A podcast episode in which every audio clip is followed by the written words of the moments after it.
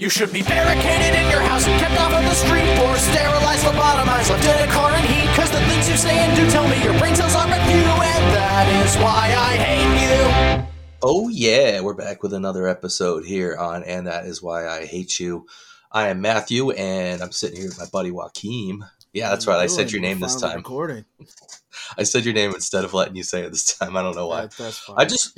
I just want to start by saying we got a really big snowstorm here today, and I was supposed to have a dentist appointment today at four p.m., and uh, it's a big appointment. Like, it was going to be a long appointment. I have two crowns that they got to take care of because my teeth just keep falling apart, and I don't know why, and they're like, we don't know.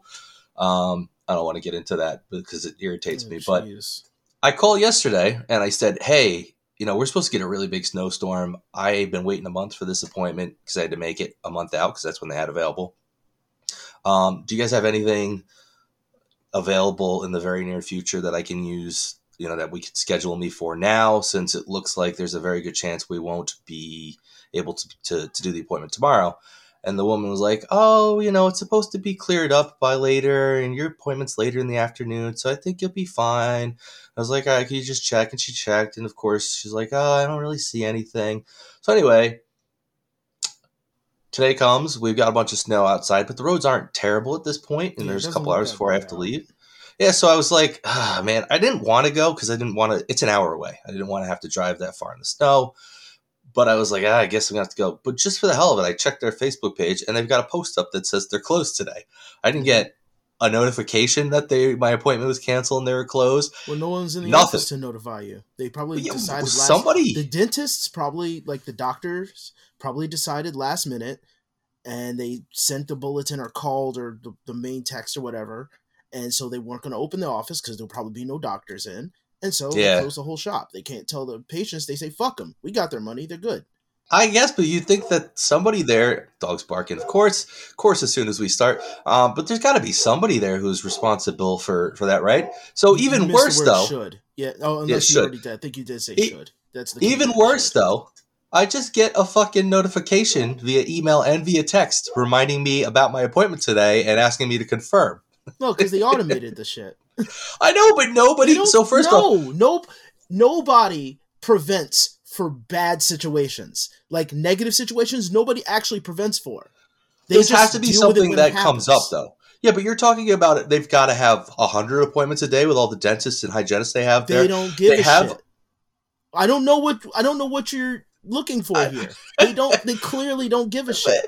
But they, they have a, a whole system in place, obviously, to notify people to confirm and appointments and stuff. They don't give a shit. They, if nobody, they can't make money out of it, they don't give a shit.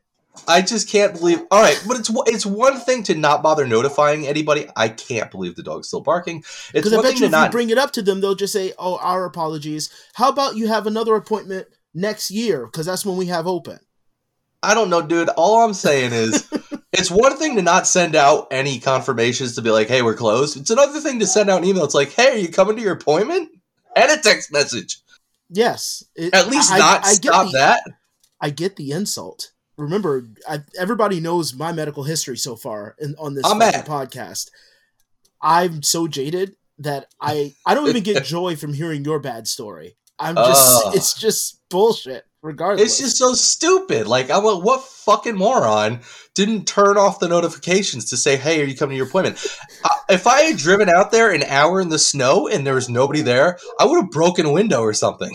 That's I would have flipped out. Equi- I'm sorry, but that's the equivalent of, like, getting fucked in the ass and then having to pull out and just lopping it right on top of your face.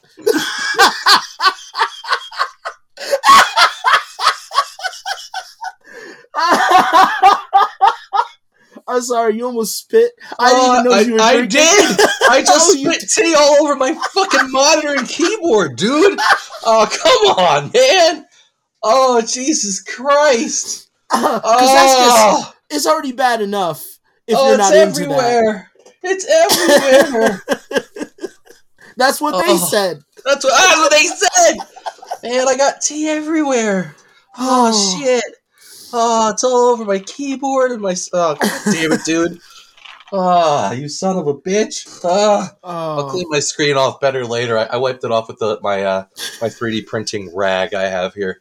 Holy shit. Anyway, I just oh. wanted to get that off my chest because I'm very, very, very mad No, I understand. It just, it always drives me crazy when people have little to no consideration. I don't care if you're a business. If you're a business, there's somebody there whose job is should or should there's be supposed to be to fucking do that. That they're supposed to fucking care. Like, that's, okay, I'm sure the yeah. dentists don't give a fuck. I'm sure the owner doesn't necessarily give a fuck. But there's somebody there whose job should be to to take care of that. You got hundreds of people that are expecting to come in. Anyway, and my fucking mouth hurts. I, and it's alternating. The, yeah. I have a crown on either side. The, the the right side hurt like four days ago all day really bad. Today the left side hurts really bad. Man. But yeah, like like you said, I'm probably going to wait another month now for an appointment. No, it, anyway. It, it's garbage, dude. I mean, especially with that kind of pain. Like every time I get work done at the dentist, it feels like there's something new that's hurting. They never talk, tell, they never listen to me when I go, look, when they did my root canal, not my root canals, when they took out my wisdom teeth, I have gaps behind my teeth right. now. Yeah, so did I. And, and they, I mine closed up eventually. Because like, well, you know, use a use a, a flosser and shoot. I do shoot water in there. There's still an immense pain somewhere behind yeah, my molars, I, and I can't look into my own mouth to see it. But let's talk about this for a second. It's not just a hole. It's it's a gaping wound. Mm-hmm. It's not a hole. It's a wound. And, and I have to scrape in there with like a toothpick. It's just fucking horrible that I have to scrape in there. But I'd rather yeah, have no, somebody crazy. who can see as they're doing it. Well, they should stitch it up. Because I can't you know, feel they, it. I guess. I don't know. I feel they nothing should but stitch pain. it up. So they yeah, stitch I, it up. I, I understand. They don't like. Oh, oh, stitches. I got to. It's an insult to injury kind of situation. Speaking of stitches, I got to get into that later, but I'm going to let oh, you go no. first. You just you were just telling me you, you watched a terrible movie, and now I want to know what it so, was. So I knew what I was getting into because I was watching. I was looking for a bad movie on Tubi, and Tubi is the only place I can find bad horror anthologies. I mean, I, if you're looking for a movie on Tubi, it's probably going to be bad. Oh no, I agree. I agree, and nothing makes me happier than finding that like that that. A movie sort of like um, Tales from the Crib, like hosted by like Danny Trejo. It's it's bad, but it's just so enjoyably bad. And it knows it's a movie though. Oh yeah, there's a movie called Tales from the Crib. It's on Tubi, and Danny Trejo's the host. Oh, Danny Trejo and technically Ahura from um, Star Trek are the hosts. Yeah, I've heard of this before. Yeah. I've heard of Tales from the Crib before. Um, and it has yeah. a bunch of old actors in it, like Vivica Fox is in it for like a small part. Like, yeah, whatever happened to her? The same thing that happened at the beginning of her career. She is really good at what she does, but she just never made it. Yeah, but she she was she like was really Bill. popular for a while. She was she, in Kill Bill. She was in Independence actress. Day. She's right? an amazing she was in actress. Day, right? Yep, she was the girlfriend. But see, right, yeah. she was also playing that that kind of role. So maybe it was personal decisions. Maybe it was managerial decisions. Maybe she didn't care too much. She made her money. She wants to take care of her family, and she just does work from time to time. But her career yeah, never true. like shot off to equate with her talent. But regardless of that, so I look for movies like that because I find it fun, and sometimes if I find it's good enough, I torment my friends with it. Well. Yeah. I found a movie that has a great title, and I was hoping it would be good. Um, it's called Tales of the Misguided. Oh, I like the title. Which it's a great is, title. It's a fun, you know it's going to be some campy, goofy bullshit. Yeah, that's a great title. Um, it starts off, this dude looks like probably in his mid-twenties, um, very handsome, looks like he is a self-help guru. That's the kind of person okay. he looks like. He I mean, I'm seeing down. like ponytail, bandana, no, maybe. No, no, no. Black guy. Shark tooth necklace. No, black guy. Yeah, so. so... you can still, you can still have yeah, ponytail. But no, usually they're Brazilian if they look like that. All right, if it's a if, black guy, I'm thinking like he, really, really in shape, clean yes, cut looking. Yes. Maybe a beard, but like those perfect edges. Perfect. See, you know who I'm talking. You know what I'm talking about okay. now. That's what he looks All like. All right. Got it. Got and it. And he s- sits down. Sorry. Wait. Wait. I'm sorry, I don't. I don't want to appear racist there. When I think self-help guru, I just immediately go to those granola crunchy, well, fucking well, chippy-looking motherfuckers. I, I'm sorry. Each each race has their, their look. Each race has That's their true. look, and you when you see that person, you're like, I know what you do for a living. Like you just could tell. But you knew when I when I said he's black, and you kind of broke out of your normal stereotype, and you thought about right. it. You knew exactly yeah. what to think of. one hundred percent. Yep. This is what he looks like. This man sits down on a dirty couch. And when I say dirty couch, I don't mean like it's filthy, like film filthy. I mean like they have kids in the house. Okay. So there's crumbs and sure. there's blankets and like pillows kind of mismatched everywhere. He is, is, and they pretty much sat this camera on a chair. He sits in front of it with like a bowl and I think a drink, and he starts chewing on pretzels while talking to the camera. Interesting, interesting. And then the first story, oh God, the first story is probably the best one out of them, and not because it's good. Um, actually, no, no, wait, no fuck wait, it. Wait, is it like is it it's, like he's sitting watching the? the he, it's like he's shows? watching it, but he's talking to us, who's also in, in front of him. Oh, okay, so this is a lot like, I don't know if you watched it yet, but the Bill Burr anthology where he's kind of just talking. Yes, and he, it's sort and he goes, of like that, but filmed okay. terribly. Okay, perfect. And he's just like... I like films terribly. He goes and goes, you know, what they tell you that the world is rough, but it's only rough if you a dog. You know, it's like bullshit like that. Right, right, right. So the first story is like a joke, game night with a bunch of... it's well, a you're bunch, rough. It's a, dog. It's a bunch of like doofuses um, playing board games and talking shit. And for like the majority of the story, that's all they're doing. And then one guy, he's worried that his wife is cheating on him. Okay. And then they talk him into confronting her because he was going to try to leave it alone or catch her if he if she was. But she she calls her. She's like, I think we should, we need a break because my cousin's a yoga instructor and that's who you think I was cheating on you with. And he goes, I think we need a break. And he's all heartbroken. And they're like, oh, we're sorry. Well, at least she's not cheating on you. And that's a win. Yay. I'm like, okay, so it's just goofy. Okay, you right. know what? If it's not going to be scary, fine. It's just going to be a goofy sh- show. It didn't yeah. say anything about horror. It just called Misguided. So maybe. Yeah, definitely like, no horror elements yeah, there. Yeah, I thought the boyfriend was going to like go crazy and like kill his girlfriend or something. And right. then the horror twist was then the she he gets off the phone with her. She and he's all sad, and she calls. He goes, "Yeah, baby, he's at a game night. I'm so wet for you. He gonna be. We just come over." I'm like, "The fuck?" And go, mm, "Ain't that a shame?" Mm, yeah, I mean, he would write the whole time, but he let his stupid friends tell. Like, bro, you're. I just saw the movie. You're not. You didn't bookend it. You're just telling me what happened again. Like, it's like you're dealing with a real stupid friend who thinks they know what's gonna happen. And I'm that's just, the way that's the way it is when I watch movies with uh, either my mother or my daughter, both of them. Like throughout the whole movie, they just have to explain. Oh, that guy just did this. Oh, that guy just. They have to explain everything that just happened to me. We know. We know. And this movie teetered me between like being super amusing, but so bad that it's not good enough for me to like to show my friends. So I'm gonna fast forward between the other middle one. What the one of them I tuned out completely. I don't know what happened. But okay. then the last one, actually, was there one before that? I don't give a shit. The last one they split into four parts. So now it's an anthology inside of an anthology. um, and the last one dealt with subjects that I was like, okay, so I know what happened. You thought you had something so profound to say that your skill was able to meet with what you were trying to say, because there's a certain level, like if you have a certain skill level, you do not cross these certain situations. Like as a filmmaker, if I filmed a movie, I would never go with the subject of rape because I don't have the skill to write or film something like that. Yeah, sure. That makes sense. Where it's respectful and gets my point across without being super offensive. I don't have that skill. Isn't that a, a saying? You know, like write what you know, yeah, something like that. I don't. Even if you know it, you may again. This, I guess. I guess I can see the angle. Yeah, right. Um, but the subject, like, it, it gets to the point, like it's uncomfortable, which I guess is the point. But then it's uncomfortable for the wrong reasons. Like it's it's because like, oh, you guys shouldn't have gone this far, and then they do it again. Like this, char- this character is supposed to be the misfortune. It's a, it's like, written like a drama, like almost like Precious, which is well okay. written.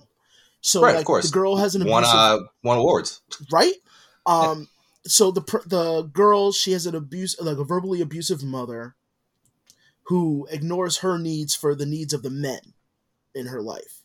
Okay. So the girl, the woman who's definitely in her thirties, playing a fifteen-year-old at this point. In the story. Don't you love that? um, like the girl's like, girl, you better do this work. You got things to do.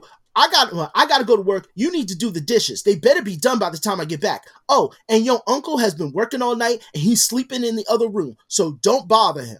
And make sure he knows that there's food in the refrigerator. And she leaves.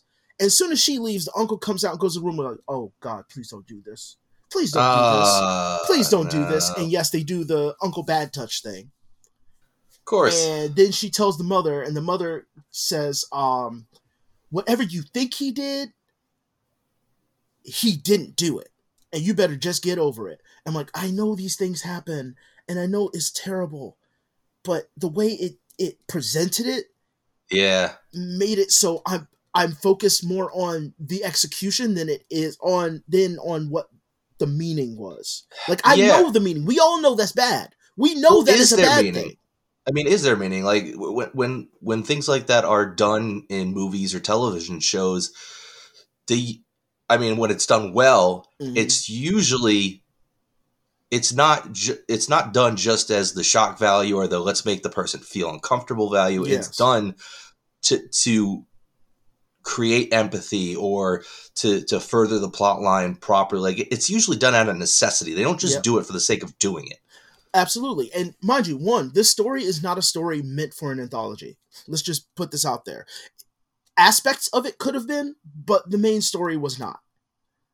And I can see where this could have worked if it was focused on and handled a lot better.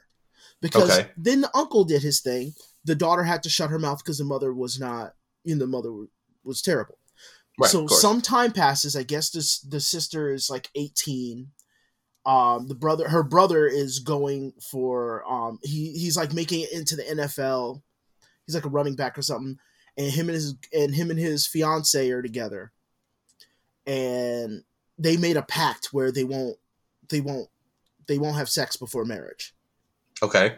So he's trying to convince his girlfriend to, like, you know, be with him. And she's like, no, we made a promise. We made a promise. So then he comes home, and the same scene that happened with the uncle happens with the brother, almost verbatim. It's just done the same way.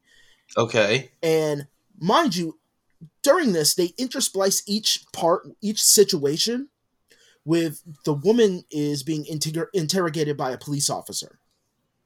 So you already know she killed everybody. You know that. Okay. Just, she, oh, okay, she, okay. You already know that that's what happened. But they're doing the scenario over and over. So now the brother did they, the same thing. But are they playing this for the drama aspect, or are they just playing for the shock aspect? I think both. Again, it could be trying if to. It was better written, because I can yeah. see like the way they, they ended it. You can see it could have been done better. Well, it okay, could have been done better it. right from the beginning. But okay, so the brother does it. So then you find out. Oh. It seems like, and what happened to your father? Well, my father, he got out of prison and found Jesus, and he he left and became like this popular pastor. And you see the scene where the father comes home, and this is the only one where they kind of made it a little different. Now, mind you, it's gotten silly by this point that it's happened it, almost like the same steps over and over, like reading a yeah. children's storybook. Where, right. like, you know, the story, the, the, the big mean monster comes out, but the kid says, no, no, no, and the monster walks back, and the big mean monster comes. Like, you know how you read storybooks to your kids, and you know where it's repetitive. Sure. Um, it, the movie felt like that. So then the father comes in, and this is the only time they changed it up. The mother lets the father in. The father goes, where's baby girl? And she's like, is she in her room? And he goes into her room, and he's sitting down. And he's like petting her head, and the mom looks in and closes the closes the door, and like, oh Jesus fuck! I, so this is the third time. Yeah, the third time. So and now, let's be realistic. Just, if he's a pastor now, it's going to be a little boy. I mean, come on. Exactly right. That makes sense. So now all three men. So just just all the men in this family are just fucked up. That's apparently where we're going with this. So right. the sister is talking to her sister-in-law, and she's pregnant. She's like, I've never seen you with a man. And she was like, yeah, I've only slept with three men in my life, and just so happened the third time it happened, I get pregnant. So obviously we know the, the father's the one that right. impregnated her. Got it. And so there are scenes that don't have um, context because, again, it's an anthology. It has to go fast. Sure. So without the context, you see that she's entering people in her house. It doesn't help that the actress doesn't age because she's been thirty since she was fifteen. Yeah. So you're like, oh, they're having a family reunion. And so we're intersplicing scenes from the family reunion. So she's just poisoning everybody. Like, she's going to kill everybody at this family reunion, reunion because right. we're also having flashbacks from the interrogation.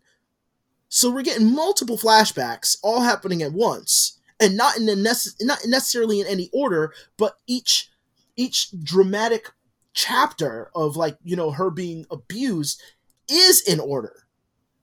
Okay. So it's that was just, really confusing. It's very confusing.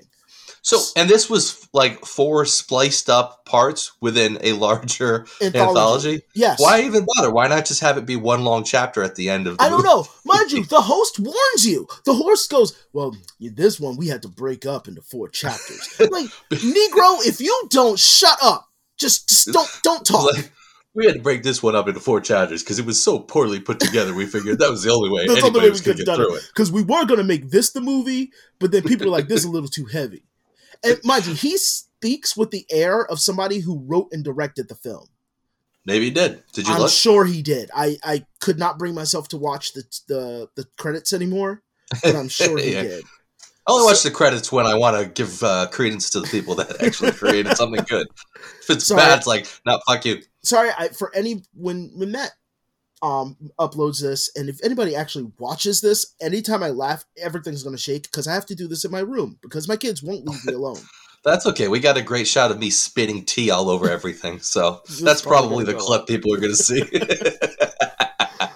um, uh, yeah. So, well, it sounds I, terrible. Oh, I, I have to finish it. I just have to finish No, no, it. Go ahead. Finish. Because it's, I have to get this out. So, long, long story, already long, now try to end it. Um, so... She, everybody's at this family reunion, and it's so sloppy. And she has, like, a daughter who's, like, ten years old, apparently, who's probably the only person who looks their age. And she's like, well, now that I have everybody here, I want all of you to know that I want revenge. Oh, are you airing our dirty laundry? First of all, nobody, if you did something so dirty, there's no way you're going to even let this person talk. Yeah, that's true. You're just not gonna. You're gonna scream no. over them, bark no, at them. No, no, no, no, you're, just, you're not gonna let them hear. You're gonna no. cover them. Anything, especially if so you're a house around? full of terrible people. The only person who had nothing. Oh, actually, there's two people. The only two people who had nothing to do with it was this woman who I think might actually have used to be a man. Only reason why, because she has a very powerful man voice, okay. and she comes out wait, of wait, nowhere wait. in the story, so it's jarring. You mean the, the actress or the... actress the... might be trans. I don't know. Oh, okay, okay. I didn't know if you meant in and, context and of if, the story and if or they what. Are, that's fine. It just was very jarring to me when she spoke. Well, it'd be weird. It'd be weird if it was in context of the movie and they're just randomly yeah. like, let's just throw a trans woman in at the end. Right? No maybe reason. They just did... With no they, context they, they or casted. backstory. Maybe they just casted the character Yeah, maybe. In. And you know what? That's fine, but it just threw me the hell off. Especially if, like, the father's a pastor. That would be a big fucking... Whatever. Yeah, yeah, I get what so, you mean. So, but she, really loud, she made sure she was getting her spotlight, even though she wasn't in the whole entirety of the story. And then the sister-in-law, who was just fucking oblivious. And I don't know if she was Hispanic or white, but she she got pulled into a whole situation that she did not need to be in. um, But she's like, and every single one of you have abused me. So, remember those delicious red drinks that slightly tasted like almonds? Because somebody made a comment to that and went, cyanide? Oh, because, yeah, I was just, oh, because that's like, what everybody... They would not have been alive long enough. Every Law and Order episode smells like almonds. Oh, must have been a cyanide poisoning. That's an inside joke with my friends. Yeah, it's a trope. It's a trope in uh, movies and T V shows. They always, yeah. uh, so, I smell like, almonds. They said it like three times during the scene. Like, they're telling the drinks taste like almonds or something, like smells like almonds and whatnot. And I'm they like, keep drinking it. Yeah, I'm like, uh, I know, unless it's some kind of amaretto thing. Yeah, I don't see that. Why does this like... fruit punch taste like nuts? but, but even then, because I dipped them in it. But but even then, none of them would be alive long enough for you to have your monologue. No. They'll be too busy having headaches and vomiting. Well, uh, they had to stay alive so the movie could happen. Right? So, so like, and, and, uh, the loud one did make a really funny comment that I laughed loudly. Like, she was explaining the almond drink, and it's all cyanide, and she loudly, off off camera, went, I didn't drink any. she, she made sure her character didn't die like that. That's great. That's so great. All right, well, so, that's good writing. That's great writing right there. So they called the little girl into the room, and the girl pull, and the mom pulls out a gun. And Hold on. She, oh. I got to interject. It just reminds me of one of my favorite. I, I don't think you've ever watched A E W, but I've been, I've watched A E W since it started on and off. The one of my favorite parts ever.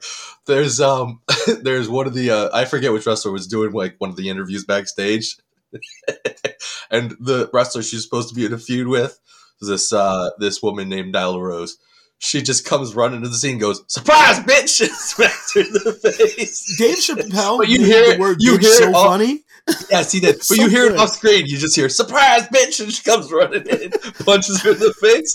Have you great. seen anyway, Black Dynamite? Sorry. No. There's a scene, and just because you mentioned that, that, that kind of joke always will get me. There's a scene where Black Dynamite um, gets attacked by a bladed boomerang. And I so, like that idea.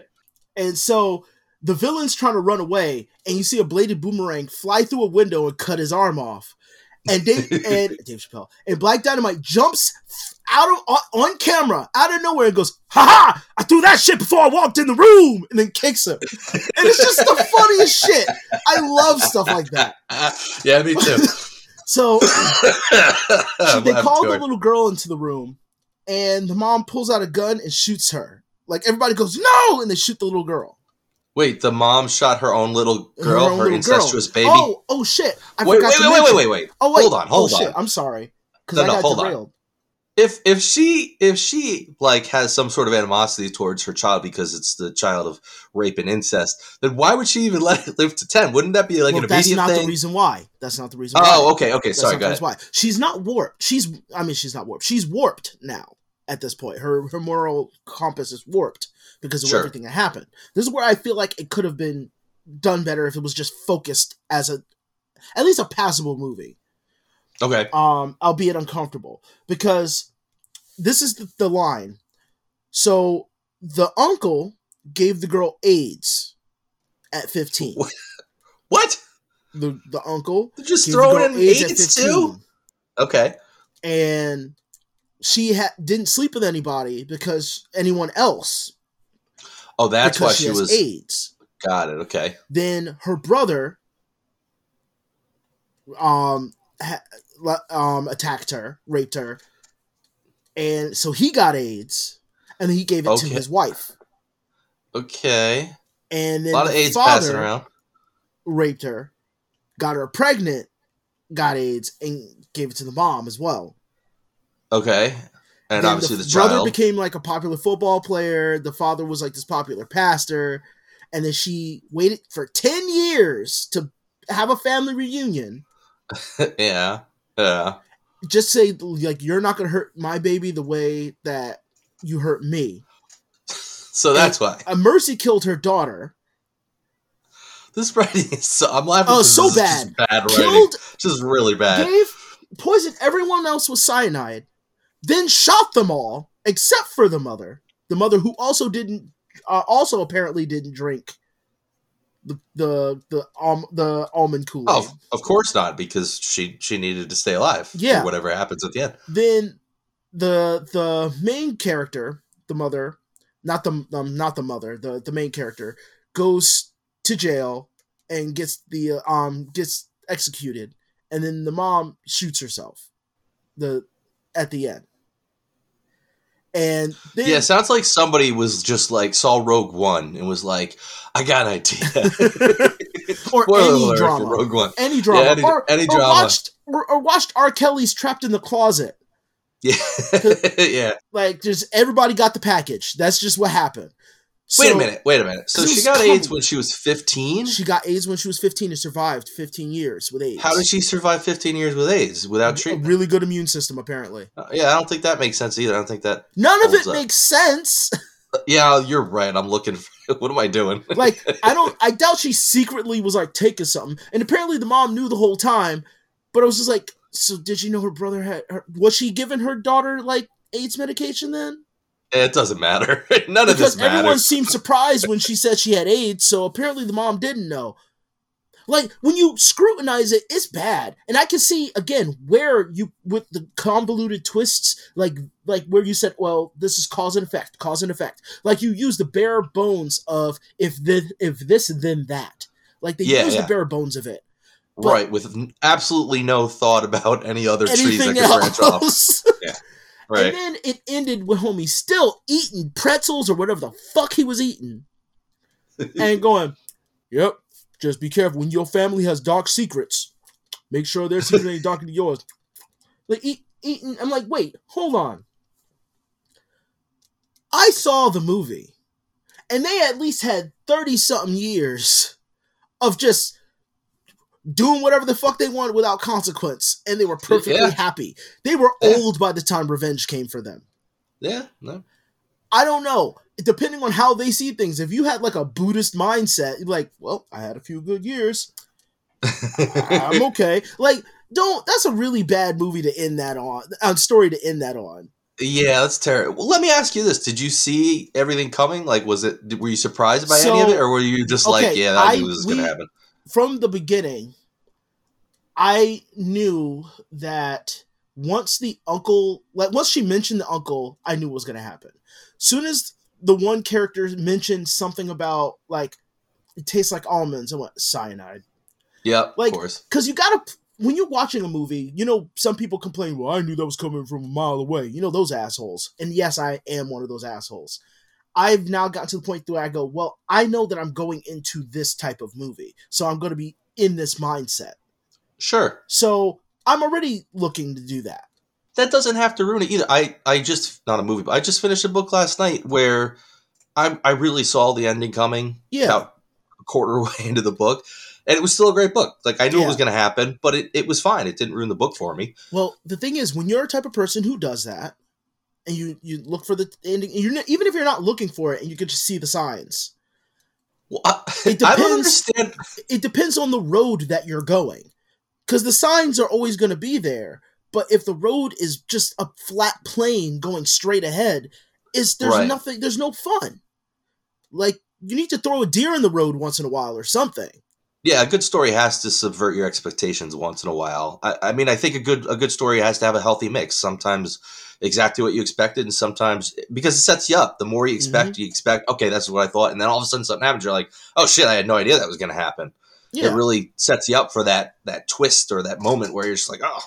Now, I don't understand all the references to the almonds to begin with. Like, why not just leave it like alone four and or have five her times, bro? But why not just have her just come out and be like, "Oh, I just poisoned y'all." Like, why set That's up what the, I'm saying. I feel like room?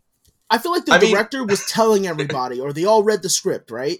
But the script yeah. was not written line by line. It was written just talk, just just have conversation, make comments. So they're just they're just ad libbing it, like like mm, ins- almonds. Instead of saying it on the script, it said like it tastes funny, or it tastes a little like almonds, and the actor was just like, Mm, this tastes like almonds, instead of yeah. like just going, oh man, what'd you put in this? This tastes weird. But what, or, or you know any, what I mean? Or like, just make a face, or just make a fucking face. Sure, sure. But when when you're leading everything up to this big moment where she reveals she's secretly killed everybody, why are you dropping all these hints to ruin it? Because they try to be clever and do like the M. Night Shyamalan, like but that's twists not, all the time. But there was but a million fine. twists. Oh, oh! You mean like like uh, hiding little like little Easter yeah, eggs and tidbits throughout the movie where you should have like Sixth Sense was a great example. There are so yes. many points where you're like, it's oh, if you noticed really good this. example. Okay, sure, yeah, the only good example where when you go back and they're like, oh, there are all these points where you could have noticed. Oh, the the wife never talks to him; he yeah. only talks to her. Okay, so they were trying to do that. They just failed. They failed miserably. And again, like how, as arrogant not miserably, as this guy, spectacularly, as, the host was, as arrogant as the host was, I'm like, he had to have been the director. He had to be yeah. the director, writer, and um and well, host Well, it doesn't sound like they had much luck casting this movie they with a fifteen-year-old like, they didn't reuse being actors. Yeah, a fifteen-year-old be being played by an obviously thirty-something-year-old woman. I mean, it sounds like they didn't have great luck, unless that was like his wife. When when the uncle came into the room, first of all, it just it looked like something out of Nickelodeon. The way he was sneaking up to the door, he's so doing was, that like, like mildly. Com- it was mildly Tom and comical. Jerry. That Tom like, and Jerry sneak. A, well, he's like a tall guy that's like front heavy, so he's like fat in the front, but he could be skinny if you look at him from the back. Okay, and just so he was like leading with his gut to sneak. It just it looks really funny. That's funny. And he like snuck into the room and like your your sister's gone, or your sister-in-law, or whatever the fuck, she's gone. What are you sneaking for? And, yeah. And he just like he sat there and was like, and he always leads with this fucking line, and it's like if that doesn't even more make you more disgusted with what you're about to do, he goes, "How old are you now, baby girl? I remember when I used to change your diapers." Well, that's like, to remind Ugh. the viewer that she's young. Yeah, they gotta, but it's they so, got, they, because so she gross. looks thirty. She looks thirty, so they gotta let people know. They gotta, they you gotta put some right. exposition you're in there, so you know. Right. But I was just like, but for me, like I'm trying to think, like of this, how this depraved person even got to this point. Going like, I, you, you said you didn't, you avoided changing diapers, right? No, no, oh, I you didn't. did. You did. I was oh, talking to yeah, another yeah. dad who talked about like he doesn't change diapers. I'm like, no, I how did you avoid time. that? But anyway, yeah, you can't. You can't. Yeah, um, I remember changing diapers, and maybe it's because I'm not interested in children. Why I don't understand this mindset, but the fact that there's poop, pee, and all kinds of nastiness in that area, how do you go back into your mind and go, "That's gonna be my introduction to getting that booty"? Like, yeah, I mean, how the fuck? Yeah. Does that Just, cross your mind to be a line to, to say? Not to be super, super gross, but once you clean shit out of your daughter's vagina, there's it no makes normal back, vagina it's, gross. It's like the grossest thing in the world. Like, I just, I it's cannot so understand it. Or, or even un- underneath your kid's ball sack, you gotta look. Let, you know. Look, my look, my kids, like my daughter, if she does, she's still like learning how to wipe properly because you're gonna help. Sure, have help with that. So between my wife and I, whoever's home has to help her sometimes. It is so gross. No, oh, yeah, it is so Ugh. gross. Everything and about it is gross. I'm surprised my Poop dad would still sleep with my mom because my dad took care of the mentally handicapped. Not saying my mom's mentally handicapped. She's mentally disturbed, not handicapped. Right. But um, my dad had to change adult diapers. Sure, yeah. That would fucking ruin any kind of sexual... I didn't touch my wife's... Uh, my, my wife's gonna fucking hate me. I didn't touch my wife's breasts for such a long time because she was breastfeeding. Oh, really? It just... It changed my brain, and it was just yeah, like, I get oh, it. Boobies are for breastfeeding now. Yeah, they're not for fun, and it changed so, my mind. Now I can't get into it. I don't understand how some men want lactating women. That's your thing. That's your thing. But I just don't get it. It's just not I something pre- I understand. I didn't specifically want that. I was just like, those got big. But they're full of milk. My brain yeah, just you know. I can't. I can't. So like the, the correlation just always like fucking drew, like confused the shit out of me, especially like. Do real like I almost wonder like do real creeps even try to use pickup lines? I guess so, but that's a bad one. And then the fucking nerve for this old dirty motherfucker to say it again in the movie. He says it during the family reunion. Goes, "I remember when I used to change your diapers." Wait, is that a fucking thing? Now I can't go to my own family re- reunion and see an old family member saying that, which used to be a thing. That is a thing that they say that, but it's not in a, in like it's more of a wow. You no, used to be tiny. Yeah. Oh That's yeah, that's all you're yeah. saying. Yeah, of like course, you were yeah. helpless and you couldn't even wipe your own ass. That's a now, nice way of saying that. Now you're a, a grown adult. Yeah, absolutely. Yeah, I always never, I never, and I never got the joke when people used to be like, like when you were a kid, people were mm-hmm. like, "I want to be a gynecologist." Oh, oh, oh. I'd be like, "Why?" So you can Why? see yeast infections and all kinds of That's weird diseases saying. out there, and then like just go home and be thinking of that in your head all day. Bro, all I am so smell sensitive. I am absolutely smell sensitive. If if even. If if if I was become a gynecologist and I get a fart in the face, that would just ruin. You know that would just happened. ruin all the years of going to to school, all the parties I didn't go to. Thank having you a so much just, for bringing just, that up. I would go right into my past and come back and just lose my shit. Literally. I'm so happy you brought that up because now I'm thinking about it, and you know it's happened before. did I ever t- did I ever tell you about the time I went to the urologist for the first time? No. Uh, I went to a urologist. I don't remember if it was when I first got a kidney stone or oh yeah. Oh Jesus Christ! I remember what it was. I was really young. I was like uh, early teen, my early teens, and I had. Why am I telling you this or anybody this? You're I telling like, this on live internet at this I point. Know, I know. Anyway, I had I had like around the, the rim of my head of my penis like these little bumpy things, right? Which apparently are a normal thing. Yes, they're just they're, there's some glands.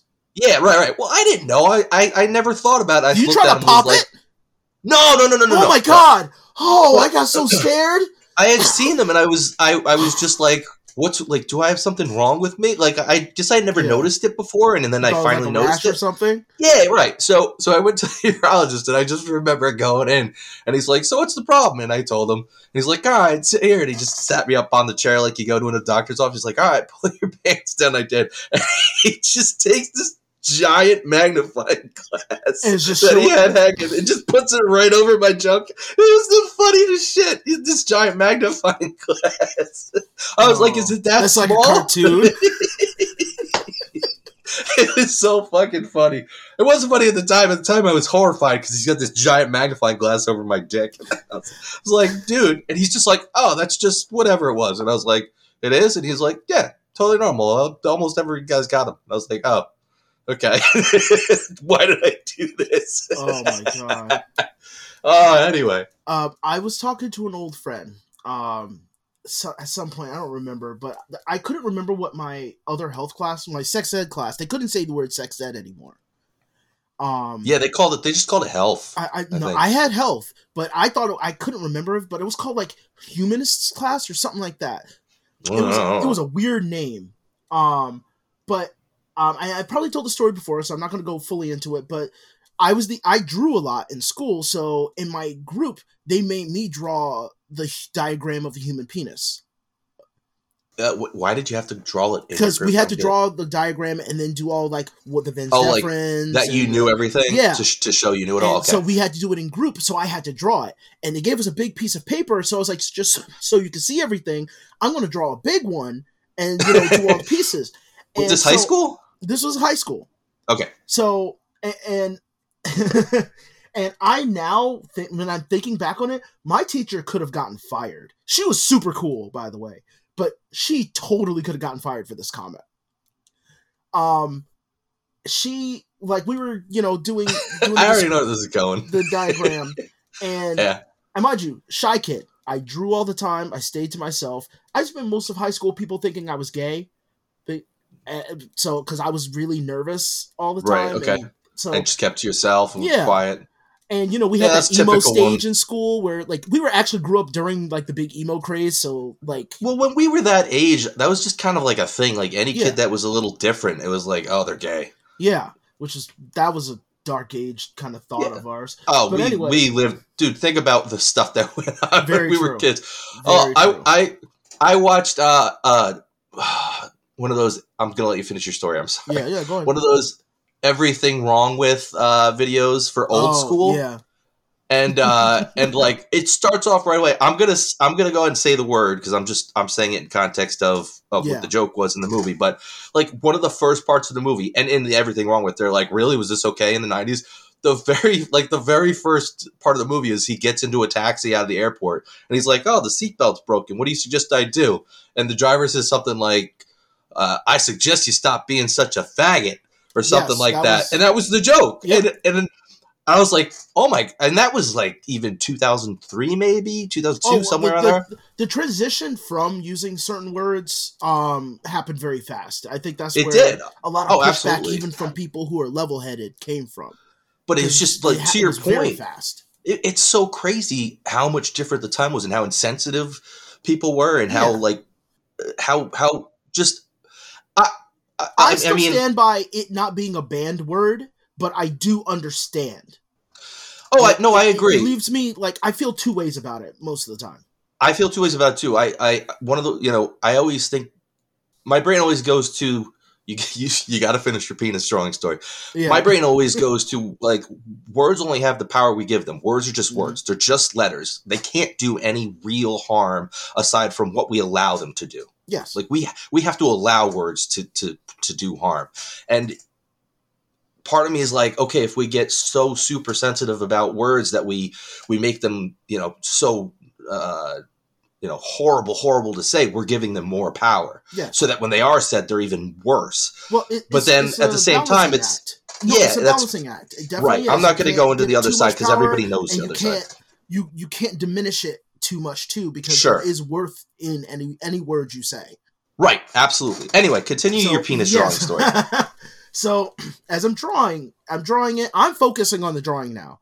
I, I pretty much stopped because I'm everyone. No one else is doing anything else in my group, and I forgot one of my one of my old friends who um I I ran into at work was telling me was like we were kind of reminiscing about it because that was one of their favorite um favorite stories because of the teacher. Um, she walks over, and she goes, "Wow, that's big."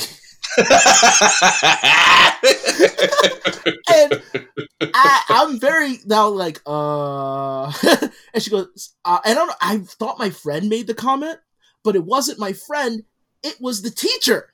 Went, oh, must be drawing from experience.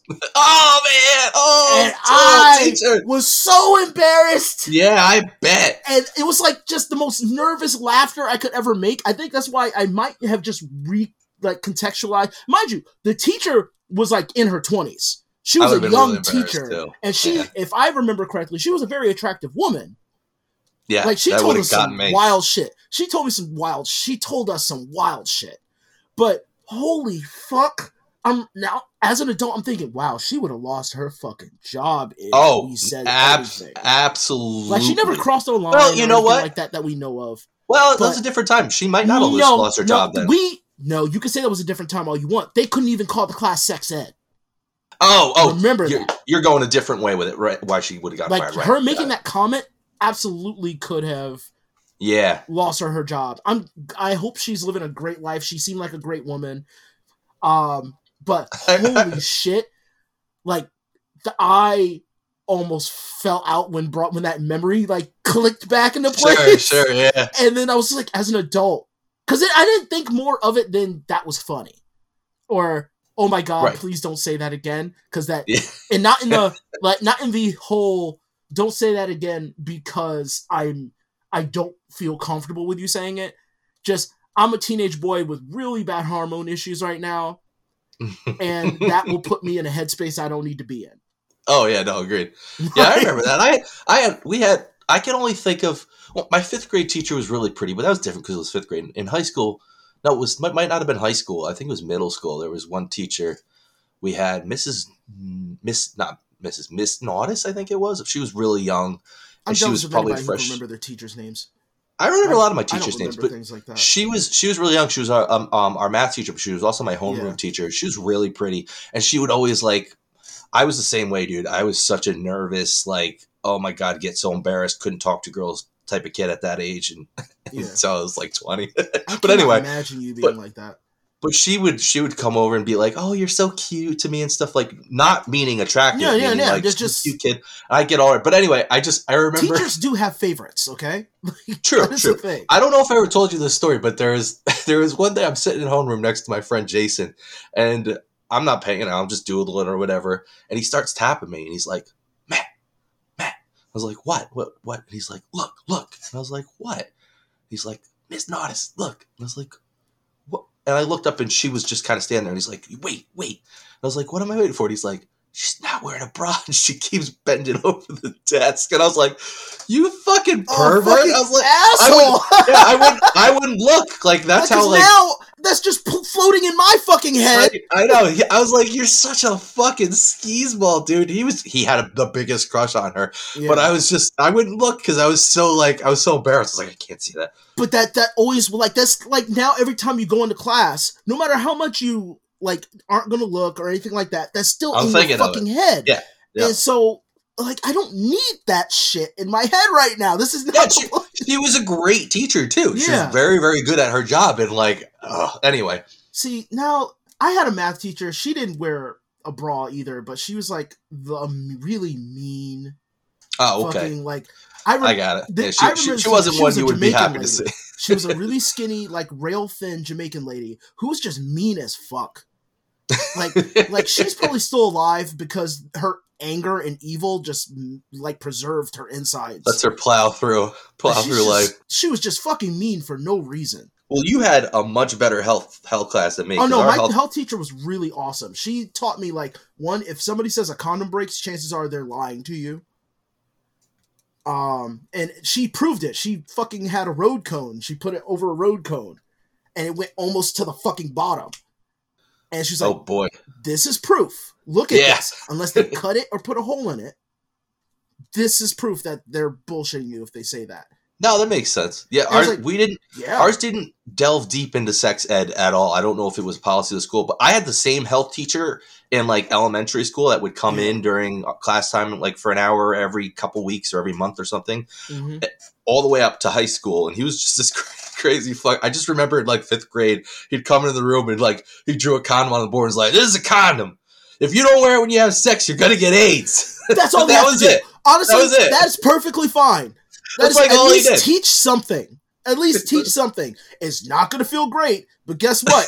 You know what else will feel great? Not having kids. It was just so funny. You don't want to be a kid having a kid. You, you, you don't wear a condom, you're going to get AIDS. And I was like, what's AIDS? Do you want an itchy pee-pee?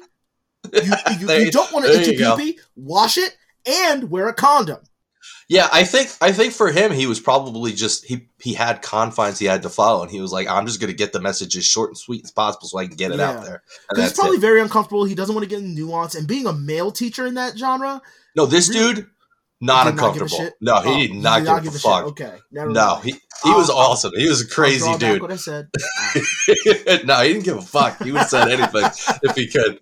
Because uh, I just I remember being in like like even third grade and him coming in and just like talking about whatever, and I'm sitting there like, what the fuck is he talking about? You want your dick to look like a loaf of bread? Have sex without a condom. You ever seen a dill pickle straight out of the jar? You don't wear a condom, that's what it's gonna look like. I would love a, a, a sex ed drill sergeant. That would be so. Ooh, that boy. would be so good. I mean, kids would listen more, and would probably would probably lower teen pregnancy rates or whatever. That's what, that's what Major Payne two should have been. Major Payne two should have been. He should have been a sex ed teacher. Just Damon Wayans being a sex ed teacher. That would have been Damon Wayans. Tell right? me that would have been. Tell me that wouldn't be the greatest sequel. It would be pretty good. It would be pretty good. All right, wait. So I want to I want to throw back to because we're we're already like an hour an hour in. We haven't wow, started yeah. a topic. Let me throw back and bitch. Because this is a complaining podcast, so let me complain. So my son, uh, last Wednesday, we were playing trains, and we, he realized the piece was missing. So he was like, oh, I'm going to go get it, Daddy. And I was like, dude, don't worry about it. You know, we got everything else. And he was like, no, I'm going to go. He took off, runs over the stairs, and I guess I didn't see him, but I guess just flopped straight on the stairs. My wife was was right in the kitchen next to the stairs, and I was like, you got it? She's like, yeah. And she, I just hear her go, and I hear her go, oh. And I, I ran in. He busted open right above his eyebrow. Huge gash. I mean, as soon as I saw it, I was like, yeah, stitches. It was. It looked like a piece of meat just cleaved oh. like halfway through. Yeah, sorry for the, sorry no, no, for the that's, visual. That's fine. So anyway, he's freaking out. Everybody's freaking out. I'm trying to stop the bleeding. I'm trying to calm him down. So I said, all right, we got to go. We got to go to the emergency room or urgent care or something. Let's jump in the car. I'm thinking back to when I was at the emergency room with my grandmother a couple months ago, and we waited like six hours. No, I don't. Did I tell that story? I believe so. Anyway, you either told me in person, uh, in person, one or the other. Show. Yeah, I'm not going to get into the podcast again if I already did, and if I did, I'm not going to. But I waited forever. I was like, I'm not sitting there with my my five year old with this giant gash in his head that won't stop bleeding. Yeah. Uh, so I I was like, see if urgent care will do stitches. So she looked and. I looked and was like, yeah, it looks like urgent care's handle stitches. I called the urgent care that we were going to go to. I said, hey, my five-year-old just took a header into a step. He's got a big gash. Can you handle stitching it up? It's going to need stitches. They said, yeah, just hold on a second. Two seconds later, came back, said, yeah, no problem. We bring him over to the urgent care. He's he's calmed down a little bit by now. Still bleeding a little bit, just kind of oozing, getting yeah, congealed. It was gross. Well, it was bad. Head, head wounds take a long time to yeah, stop they bleeding. Don't stop. So they bring us. There's nobody there. Nobody in the waiting room. I'm like, perfect. They bring us within, I'd say, five minutes. They bring us into a patient room. We're sitting there. We waited maybe a half hour. We're still waiting. Finally, a nurse comes in. She brings us to another room. Another. I don't know why they switched our rooms. She brings us to another room. She takes his height and weight. Uh, says, I'll be right back. The doctor will be right in, or whoever. The attending will be right in. I don't know if this person was a doctor, a nurse practitioner, a P A, whatever. Attending, I'll call this woman. We waited probably altogether between when we got there and when we saw this person an hour and a half. She comes in, and she's looking at him, and she's like, hmm, and um, and I was like, yeah, he's going to need stitches. And she's like, oh, I'm trying to figure out if I could super glue it or if he's going to need stitches. And I, I said, the way the bottom of the wound is swollen, you, yeah, you're not going to be able to glue that shut. That. It's not going to stay. They're, they're not even. You're going to have to stitch it up. Plus, I, it's going to be a really bad scar I if think, you do that. I think she's also considering the fact that he's young and she doesn't want him to have this scar over his head. She she's, is. Yeah. Well, mm, she she was, but it turns out I don't think that's what she was considering. Oh. So she's looking, she's looking. She finally is like, okay, yeah, I guess we got to do stitches. They start getting ready. My wife and my daughter were in the room too because we all went. Uh, they asked if they wanted to go outside, which I thought was a good idea because I didn't think it was going to be the most pleasant thing. Mm-hmm. So she starts by trying to put lidocaine. She asks me to to hold him down. So I'm like, okay. So I'm I'm laying on him, holding his arms as best I can while I'm trying to hold his head still. Mm-hmm. And she goes to put the lidocaine in, and I explained everything to him. I said, I kept saying, you know, we got to follow the instructions, buddy. They're going to need to do some stuff. It might hurt a little bit. You got to be brave. You got to try to sit through it. If you you, you got to try not to move because it's very close to your eye. So she goes to try to put the lidocaine in. He realizes what's happening after about two, three seconds. He's still, and then he starts trying to move. Yep. And she pulls away. And she's like, you got to hold him still. And I was like, I am holding him still, this but I'm one still person. He's going to hold. Like, well, that's why I said I, yeah. I can hold his head in a vertical position, but I can't k- keep him from wiggling a millimeter or two, you know? Yeah. And there's a nurse not helping. She finally – That's like, what I was going to say. The nurse should have been like holding his arms right. or something. She, she finally held one of his arms down, and that was it, and was not really doing a very good job. So this woman tried maybe two more times to get through the lidocaine, kept pulling away, kept pulling away because he's – and I'm trying to help him. I'm like, buddy, we're going to count it down, okay? We're going to count to five, and then it's going to be done. And she's not adhering to that. She's like, five, and then it's six. She's still – he's oh, pulling gosh. away. She's like, I think you're going to have to take him to an emergency room. And I, I said, all right, well, we've already waited like almost – it's almost two hours now since we got here. It's getting late. It's like seven o'clock at night. I was like, I really don't want to have to wait another five hours in an emergency room. Can we try to get this done? She's like, okay. So again, I held him down. I think we tried two more times, three more times. She keeps pulling away every time he, he moves this even a millimeter. She's the whole time she's like scolding me, like, you're not holding him still enough. You got to hold his hands down. Like, I am trying to do the best I can with my screaming and miserable child who's going through this traumatic incident. And she finally was just like, I don't have the skill set to deal with a squirming child like this. You're going to have to go to the emergency room. And I was just like... She better not charge you. She better not fucking charge you for her time. I don't know. Holy so anyway, shit. I was I was mad enough that she said it that way. But what made me mad was I called and asked. They could have said no then. They did not. When we got there and she realized she was in over her head, because that's why she was trying to decide if she yeah, could do the super glue. She realized it wasn't going to be something she could handle well. She could have just said then, like, look, I don't have this. I can't do this. It's not something I'm comfortable with. Take him somewhere else, take him to the emergency room. I would have been mad, but I would have been like, okay. Instead, she waits till after we put him through all that trauma and hours all that misery, later, a couple hours later at least, to, to throw up her hands and, and tell me she can't do it. And again, not just like, I'm really sorry I can't do this. Like, I don't have the skill set to deal with a squirming child. Where I was so Goshen. Goshen Urgent Care. I won't say the name of the oh, business, but it was in oh, Goshen. Fuck that place. Okay, yep. But we, we took him there when he broke his arm, and they were fine. Mm-hmm. They took the x-rays. They told us it was broken. We had to go to an orthopedic, uh, pediatric orthopedist or yeah, whatever. Yeah, but I had a bad experience there too, so. Good. Anyway, it was, dude is awful. I finally said, like, do we have to check out or something? And she just, she went, no, just go, just go. That's literally how she said it. Just go, just go. And we left. She's frustrated was, at your child and you. Yeah, dude, I was so angry. Um, I'm not going to make it long-winded with the with what happened, but we ended up. I ended up bringing him over to uh, I didn't realize we had three emergency rooms kind of close to us. And I, yeah. I wasn't thinking about that. I called the, the other two, not the one that I knew was going to take forever. Mm-hmm. One was like, we got a lot of people here and was kind of wishy-washy about dealing with it. And the other was like, we don't have a lot of people here. We can totally handle it. Come on in. They were fantastic. Uh, two nurses, they wrapped him in a blanket. One nurse laid on top of him to hold his hands down. One held his head still. While this doctor, who was also fantastic, uh, was an African man. I say that because he, like, he was literally from Africa. And yeah, I, fans- I didn't expect you were talking about like he. No, no, he's from Africa. Well, now, you know, well, now I'm like, why did I bring that up? Now I just sound like an no, asshole for bringing it up to, to begin with. You're trying to paint the picture of his accent. Yeah, that's what wonderful, I'm, I'm thinking anyway. Wonderful doctor, super kind, super sweet to him. They both they took care of it. I said, like, can I help? And they're like, well, you can hold his feet if you want. But we knew, and dude, it was terrible. He was screaming, please no, stop, I, please stop. Daddy, help me. Going yeah. crazy while they're trying to stitch his eye. Yeah. The light, first off, the lidocaine shot, two seconds. The guy put it in, pulled it out, and I was like, did you get enough? And they were like, oh, yeah. I was like, yeah, the other woman had to do it like six yeah. fucking times to, and said it wasn't enough. Anyway, they stitched it up. It was probably five minutes or less total, but it was it was the most traumatic thing for me ever to watch him sitting there screaming for help.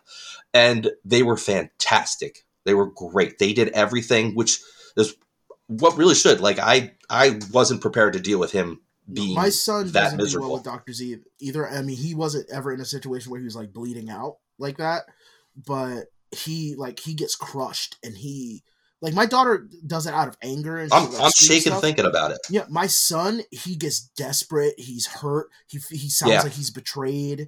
He well, like, he he wants nothing more than to just be on you, but you gotta like hold him for his right, life. And he'll fight for dear life to just be near you. So well, I get I felt- exactly. that feeling. He he tried so hard too. He was he was saying, just count to five, okay? Just to five, okay? Yeah, just, just one more, please. Just one more, okay? Okay, just one more. He was trying really hard to get through yeah. it. And he did a great job for, for what he had to do. Well, that, and then he got yeah. done. He immediately jumped on my lap and he was, I love you, Daddy. I love you. No more, okay? Dude, it was the most – I bawled in the car on the way. I, I held it together until we got in the car. I bawled my eyes out on the way home. It was terrible. Anyway – but my point was, I that fucking urgent care, not just fucking tell me when I called that they yep, couldn't handle it. They time. knew that, they knew who was there. They could again, and they went to ask. They went get, to find I, out. Tell you got to tell me if you get a letter in the mail saying that. Oh you owe, well, you I did it. Uh, no, I won't. I won't be paying them if they do. But I did after we left, you like while I was at the emergency room. Yep. No. Yes. Oh. Yes. Like five minutes after we left. I got a text from them asking to read them a review on Google. Okay. So I fucking did. Absolutely. And then I got a response that was like, please call us. And they tried to call me. And I was like, "You, I would not have fucking left a review if you hadn't asked me to. But you fucking asked me to. So you, I did. You gave me the worst kind of service. Yeah. And then asked me how I, I felt about it. I couldn't believe it. I was like, how, I mean, again, it's I'm sure all automated. As soon as they check you buddy. out. Anger is as a motivator. As, oh, absolutely. But I wasn't even thinking that. Maybe, I don't know, maybe a week later I would have left a bad review. I don't know. Probably not. Oh, but I the fact that I got that text, I was sitting in the emergency room writing, and I was so fucking mad. So, yeah, I didn't I didn't answer the phone when they called, and I'm not going to respond because I'm just going to – there's there's nothing to do other than for me to bitch more. I'm not going to – they're not going to make me happy after and the fact, right? they're probably not going to do anything about it. I don't no, they're not. They're just going to try to – surveys do anything about it. They're gonna, they're gonna try to, try to, they're gonna apologize and try to make me feel a little better, and probably ask me to remove the review, and that's it. And no, but anyway, so all right, should we get into our topic for today since it's an hour in? Yeah, why not? All right, let's start going. It's time to begin the complaining. I, I forgot what our topic was for a minute there. Oh, today today we're talking about uh, I'm only joking insulters. I'm only joking insulters. Yeah, that's what it is. I'm, I was trying to think of the phrasing. I'm only joking insulters. So those are, you know, those people that, that make a nasty joke or mean comment about you, and then they just excuse it with, I'm only joking. I'm only joking, you know? How old were you when you were first introduced to an asshole like that? Like somebody who jokes like that? Well, that's a tough question because the friends I had, I'll say second grade, mm. were friends that really just kept me around as a punching bag. I was just okay. part of the group so that they could shit on me and make fun of me and have somebody to tease and, and basically laugh together about. I don't know if they ever were like, I'm only joking. They could have been. But yeah, it was probably probably about that age when I first encountered, you know, pretending to be your friend while being an asshole to you at the same time. And yeah. look, there are there are people that are friends with you and they still they still will do those backhanded, and they're not backhanded insults. I don't know, those insults where they, they act like they're only joking. But I feel like a lot of times those friends are consistent in that way. I don't think it's it's like, you know, a good friend that just does that once in a while most of the time, in my experience. Oh. You have different experience? Um, I mean, mine... So I probably dealt with it earlier, but it never came to my attention until um, I was in middle school. I had, okay. uh, I had a group of friends, and mind you, I, I mentioned before, like, I grew up being the token, the token for a while. Yeah. And this is where it kind of it came to my attention, is at around the age of, like, just getting into middle school. It came to my attention, like, despite what my parents would say and things like that. It just, I never saw it for myself. Um, I had a group of friends, quote unquote friends, and this one kid, Kyle. And I'll, I, if he hears this in the future, he'll probably be the only one that knows, because I'm not going to call him out or anything. We well, he should know. Grow up. But he, don't, this, this dickbag, first of all, at the time he was a dickbag. He, when he was new to the school, I was his first friend. I was nice to him. I like hung out with him. So for him to treat me the way he did, he can go fuck himself. Um, yeah. And he was always self-conscious about the dumbest shit. And that was that his, um, his name started with a C, not a K. And he had to have that legally changed. Wait, his name, is si- his name was Kyle with a C. So it was Sile, technically. That, he was very self-conscious not, about that. That's so weird. It's, I mean, it's fine. Like, whatever your name is called. I never is, met fine. a Kyle before him, so it made sense to me until I became older and realized Kyle was just a K. I've never seen that before. This is weird. Yep. But, yeah, there's um, lots of people with weird name spellings. And mind you, the kid, he had, like, you know, he wasn't a fat kid. He was actually, like, a young, pretty, like, blonde hair, blue eyes, kind of attractive, surfery-looking kid. Short, but it was okay. short hair. Um, and... He had one distinctive thing about him is that he had diabetes. So okay. I was very sensitive about that. I, it was my introduction to stuff like that. But he was the type of person, but he started making friends with other kids. And we all sat at the lunch table, and his way of getting in with them was to use me as the punching bag with just kidding jokes. Sounds like uh, many experiences I had as well. Yep. And that, well, I mean, I... Sorry, go on. No, I, I, I mean, I, I told the story before on the podcast of my friends throwing the berries at our friend whose father had passed away, right? I, I, that yeah. was on the podcast. Yeah, it was the same group of friends. So that was in sixth grade that happened, and these were kids I was friends with since like second grade. So I, it was gotcha. like four yeah, you four were years plus earlier. Yeah, of dealing with these these dudes. I mean, I could I I could think of examples, but it was constant. Like anytime we were all together, it was always just shit on Matt, make fun of Matt, and like, you know, be like, oh, we're just Joe, we're just fucking around. I don't think they said fucking the time, but oh, we're just joshing you, you know, stuff kidding, like man. that. I remember, I remember for my one friend's birthday, um, like we didn't have a lot of money growing up. We were, you know, we weren't. I wouldn't say we were super poor or anything like that, but our family didn't Lower have a lot of money. Class, like- yeah, we we were we were uh uh. Uh, my my uh, parents got divorced when I was very young too, so I had a single mom who was trying really hard to to you know make all the bills get paid and stuff. But I remember uh, I went to a birthday party at his house, and my mom had gotten him like a T-shirt from I don't know Playtogs or something like that, and it said uh, "Too cool for school" on it. It's just like a silly shirt, right? Mm-hmm. That's what my mom had gotten. That's what I gave them. And dude, they, I just, I remember being at that party and them just mocking me relentlessly for the gift. Like A, that it was like a cheap ass gift when like, like, dude, we didn't have money to get you. I didn't have money to get you anything better than that. Mm-hmm. And, and the fact that the shirt was dumb and like them just constantly said, too, too cool for school, too cool. Just fucking constantly making fun of me. There goes the dog again. Constantly making fun of me about that goddamn shirt for, I don't even know how many weeks after that, but it was just, it was everything. It was, you know, that I was small and skinny. It was my haircut. It was whatever they could make fun of, they'd make fun of. The clothes I wore, because I'd wear the same clothes several days in a row because I didn't have a lot of clothes that I liked that fit me Yeah. You know? Uh, but isn't it, it's, it's, maybe it's an unspoken thing. Maybe there is a word for it, but there is like a line. You can tell. Like, for instance, on the podcast, I make fun of you. Yeah, I make fun of you too. Yeah. But that's, but, that's, that's but different. But you can tell the difference between that and somebody who, who is a, just kind of, I'm just joking. Like they'll, for instance, you, if you have like a gay person in your group, nobody gives a shit that they're gay. Nobody sure. gives a single fuck. But for some reason, that motherfucker is constantly having to point it out every two seconds. Not the gay person, but the the just right. kidding guy. The, the, the douchebag. Has yeah. to point it out. And you're like, okay. It, it, even if it, it it's like now you're you're not even going for jokes that fit in context or... No, you're just... It's just you're, everyone. You just have to rattle it off. You're just doing it as an insult. You're just hiding it as a joke. That's it. I mean, that's and what it boils down to. On the internet, it's just so goddamn easy because usually it's on forums or on comment sections or, you know, message boards. And oh. Now I'm now I'm wondering if I should tell my PlayStation Network story I told you. And you probably should. It was a good I'll, story. We'll get to but, that. We'll we'll get to that. But yeah, we'll end with that because it's a nice yeah, bookend. It's a nice bookend. Yeah. Yeah. So, um, like, and just people, we already know we obsess over things. We're dumb little monkeys. Like, we sure. see the shiny thing, we obsess over it.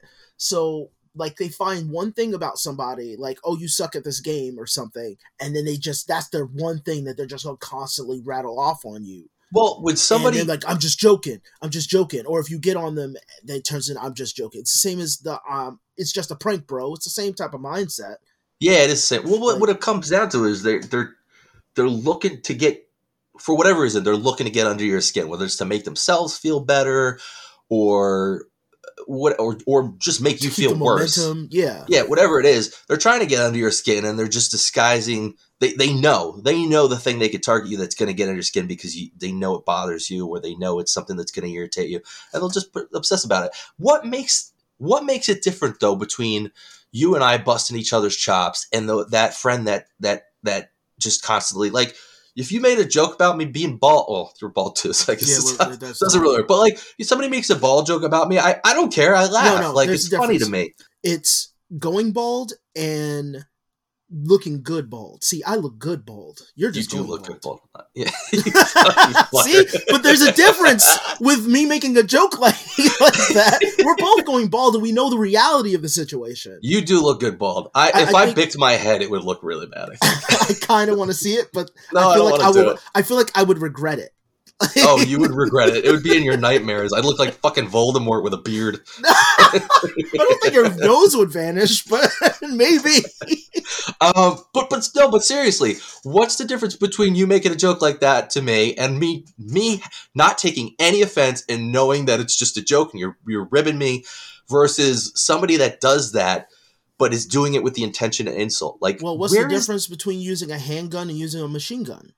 Or sub submachine gun. It's you like it, the the rapid like if you have a handgun that has like fifteen shots and a machine gun that has thirty shots, are you going to aim more with one or the other? Which one are you going to aim more for? Yeah, that's like, true. That's a good point. You're going to focus more. You're going to like take care to make sure your shots hit their target, as opposed to just fucking going wild and going like hoping you hit something.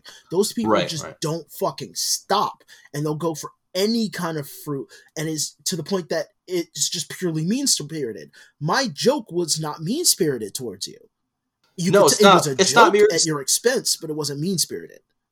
Yeah, but it's done in the spirit of camaraderie, really. Like, yeah. well, that's what it comes down to. It. I don't know why, but like the fact that you can make a joke about me like that, and that like I just laugh, and it doesn't like makes me feel closer to you, and yeah. it's weird, right? Like it yeah, makes no, me it, like it think like is. yeah, we're really. Like, we're tight, we really care about each other because I don't, you know, it doesn't bother me at all with that he's going to make a joke at my expense, and I, I just laugh along with it. So I guess that I, has a lot to do with it, too, the relationship. And a lot of people understand that familiarity has a lot to do with it, but most people who do shit like that are very familiar with you. Not you specifically, but as a person. But thinking back to the friends I had those years that were constant, they we were very familiar with each other. We were... Yeah. I mean, I guess close, like we hung out all the time and stuff, but it, you're right. It was rapid fire. It was just constantly shitting on me to get them alive. And I mean, the no same thing happened. Uh, our mutual friend uh, uh, and uh, and I had another friend in like late middle school, early high school mm-hmm. that was the same thing. The two of us were friends with him and we were his punching bags. Like, he just shat on us all the time. He would, you know, it, physically too. Like, he just yeah. punch us oh, like wow. for no reason. I was about to say, hard. He literally shat on you guys. Like, you said physically. No, no. I was like, he oh. never, he never did actually shit on me, but he did. Yeah. But like, he punched yeah, us for it. no reason. But the two of us were there really for him to just make fun of. And it's the same thing. He'd just be like, oh, I'm just messing around. I'm just messing around. He'd punch me like hard. Yeah. And I'd be like, fuck, like that really fucking hurt, dude. And he's like, I'm just kidding around. I'm just kidding around. This just and, dawned on me. Actually, keep going because well, it, your question I, I, really opened up something. It was just kind of the same situation where, and it was weird because it was a two on one. Like the two of us were being submissive to one. him, to his one, him as one now, person. You heard what you said, right? Yes, you were both submissive, submissive to him. Yes. I feel now that you question that, I when I'm thinking about it, I'm realizing that maybe it's more so that when like when people are taking the piss out of each other, like it could be a group or one-on-one, whatever it is, there is no, it's not creating a social hierarchy where yes, when, that's a very good when point. The I'm just joking types or that, that type of situation always creates a social hierarchy. That is an incredibly good point. You're absolutely like, it, right. That's always like involved every time somebody treats other people like that. You're right. It doesn't matter how small or big the group is. You're right. That's that always is what it boils down to. It's some social hierarchy where you are literally submitting. It, it's funny because that's the type of personality I was then. Mm-hmm. I mean, I was just I was not comfortable in my own skin. I was happy to have somebody that was willing to spend time with me. Yeah. Now I would tell them to fuck the fuck off yeah, right away. And that'd that be shit. the end of it. Like I just yeah. it's I have a completely different personality now. But you're right. It's it's.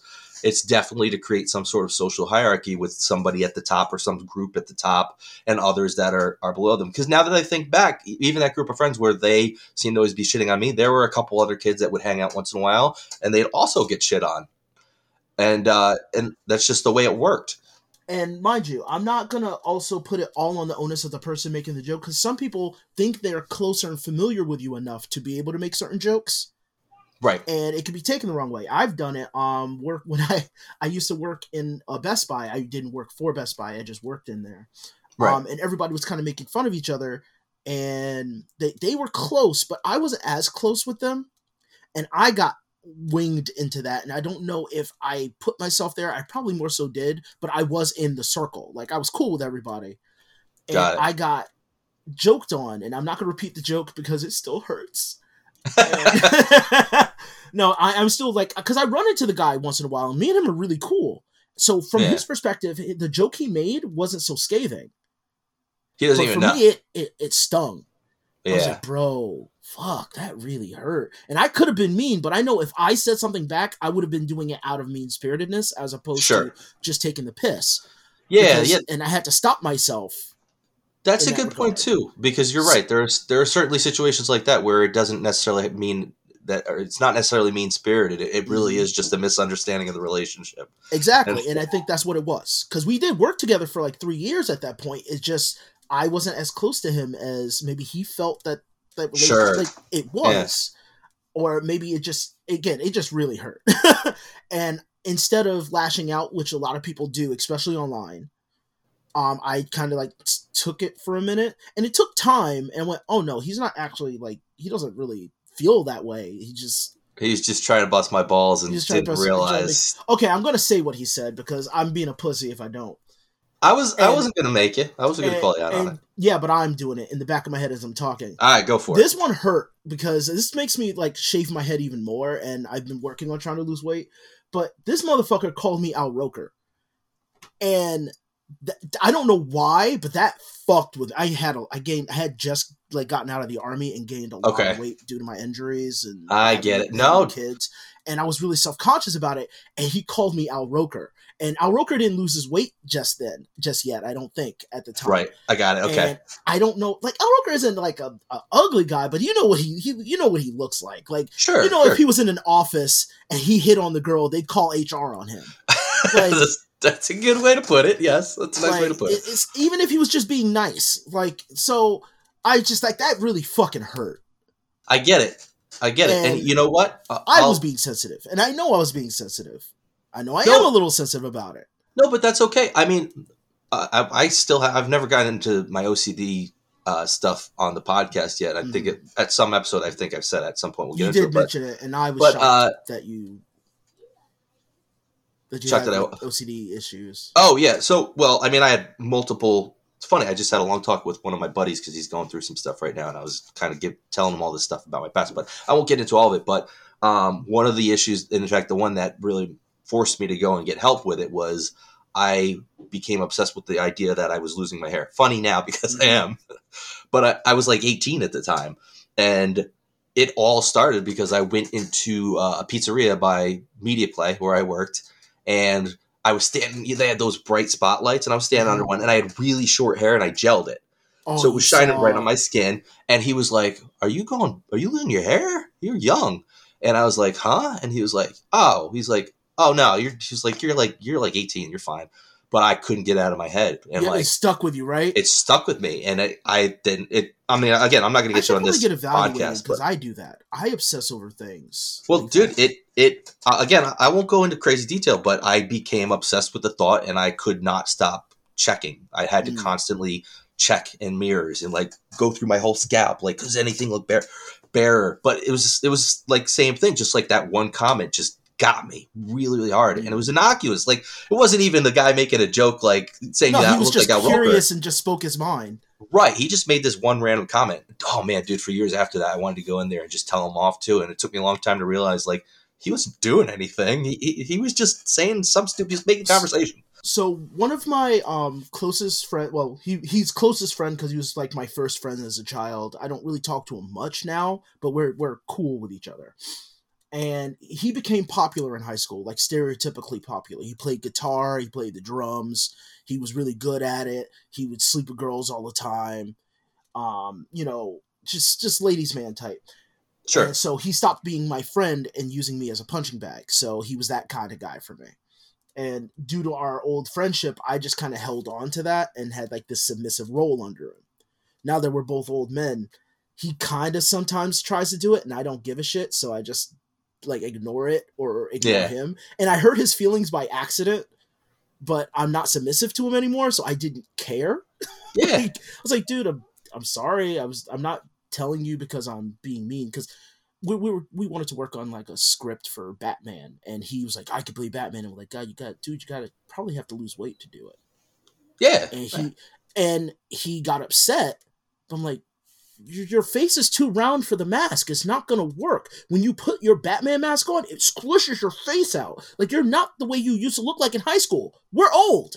Either way, I mean, Batman's, like, super ja- jacked. Or skinny, like, apparently. Like, whatever. Batman's, like, in really good shape. Robert Pattinson. He was actually he was pretty good to that movie. Well, Batman's supposed to be in really good shape. So, like, yeah. even just, like, your average middle-aged dude, even with, you know, without a pop belly, yeah, is not going to be in shape Batman. to be like, Batman. I wouldn't. Right. I get I it. Put myself in any Batman role because Batman would fuck me up. Like, uh, well, like I get, I, I get it from your side, and I get it from his side too. Yeah, I could but get I, my... I understand I hurt, hurt his feelings, which I didn't mean to do. I was just like, be, I was like, we, we could get a third party actor. Well, either way, in those situations, character.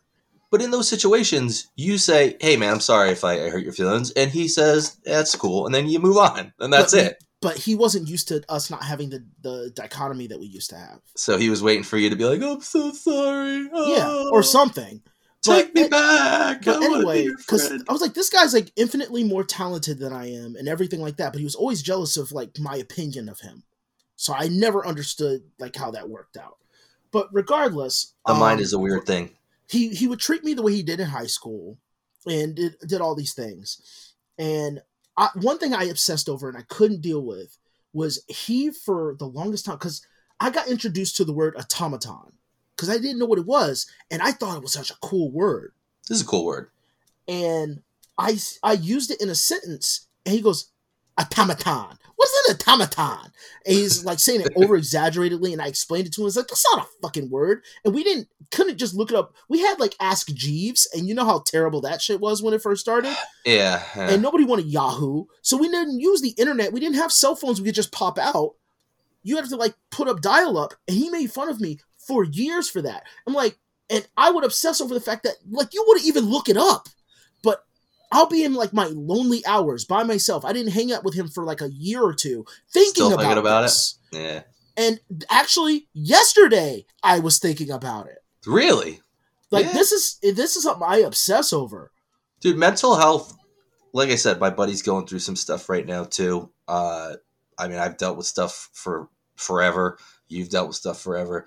Mental health is just so goddamn important. Mm-hmm. And, like, I hate how terrible our country is with it. Trying to find a therapist, a psychiatrist, at least around here for sure, is next to impossible. No one's taking new patients, uh, or there's just not enough to go around. A lot of time, a lot of times uh, they're afraid to prescribe necessary medications anymore because of the abuse, and they're afraid that, yeah. that they're, it's going to come back and they're going to end up getting in trouble. So they're not even comfortable really treating patients the way they're supposed to. It's just, it's such a fucking mess in our country. And I just don't understand. I've never understood why the way we treat physical health and going for physical exams every year, and we have doctor's offices everywhere, and people go to the doctor several times a year. Like, nobody treats mental health that way. I've you know never what? understood it. People think like that, like how you do, but I've come, come to believe they don't give a shit about physical health either. Like, we a lot we of need, people we don't. understand we need money. We need people to make money and to be profitable. We need people, so we need them to be functional, but we don't necessarily need want to perform it well enough where they are fully healthy and they don't have to come to us. Yeah. Um, no, I guess and, you're right. And it, it really is really upsetting. I mean, your son with the doc, she shouldn't have their, her whole practice should not have wasted your time in the urgent care. That should have never have happened. No, no, it shouldn't. Um, and the sheer fact that it did, like, and then, for her to get upset, maybe she was frustrated, maybe she was having a bad day. She, she very well may have. Any of those things. Any of those things. But the bottom line, in context, was that that was not a situation she needed to put any patient through. Or herself. Or herself. It, absolutely.